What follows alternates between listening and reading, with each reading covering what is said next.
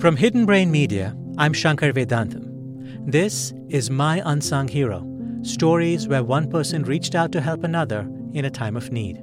I do not know the full name of my unsung hero. I. She came straight up to me, she looked me in the eyes, and she smiled. So, whoever you are, thank you so much. Today's story comes from Katie Ortman Doble.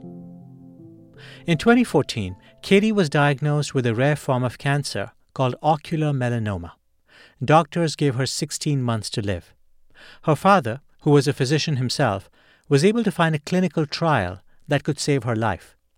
A few days after Christmas, Katie flew to New York to see if she would qualify for the trial. As she endured a series of different tests, she found herself missing her mom, who passed away when Katie was a teenager.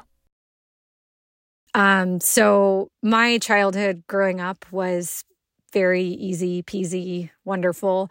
Two loving parents. Um, and my mom was just my biggest fan. And she could look at me and she could tell what kind of mood I was in or what was wrong. And I, I both loved and hated that about her. um, and so she, she would say, she would know if I was having a bad day or if something was wrong. And she would say, I think you need an energy hug. And so those were hugs that she'd squeeze extra tight and extra long. And fast forward to December of 2014, um, I was just desperate for one of those hugs from my mom. And unfortunately, my mom was diagnosed with pancreatic cancer when I was 13 years old, and she passed away when I was 15.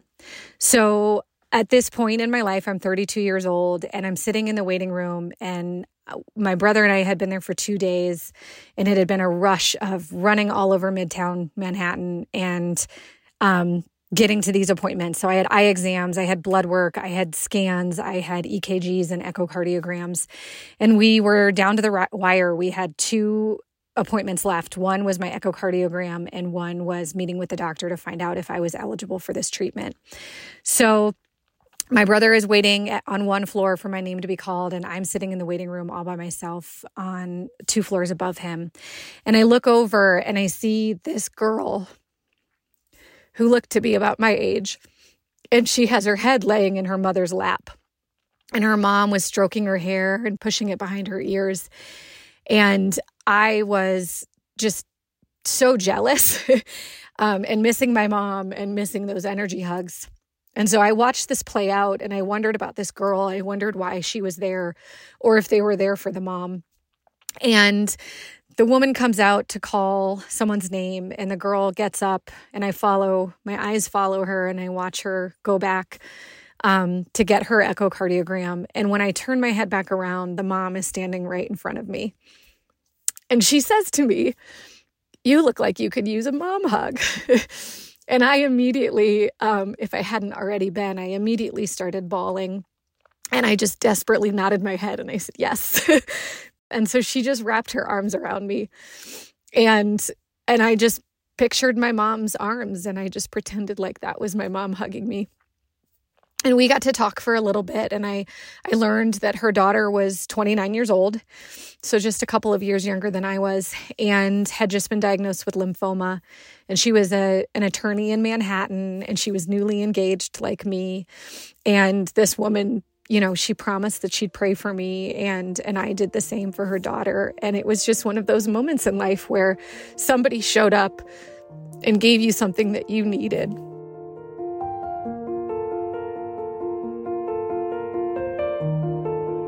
Katie Ortman Doble of Denver, Colorado.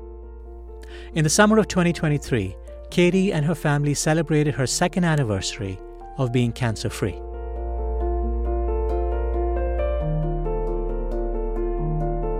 All of us have a special person in our lives whom we've been meaning to recognize, but for whatever reason, we haven't. Well, now is your chance. Please use this story as an excuse to reach out to that person and tell them how much they mean to you. I know you'll be glad you did. You can also support our work. To do so, go to support.hiddenbrain.org. That site again is support.hiddenbrain.org. I'm Shankar Vedantam. See you soon.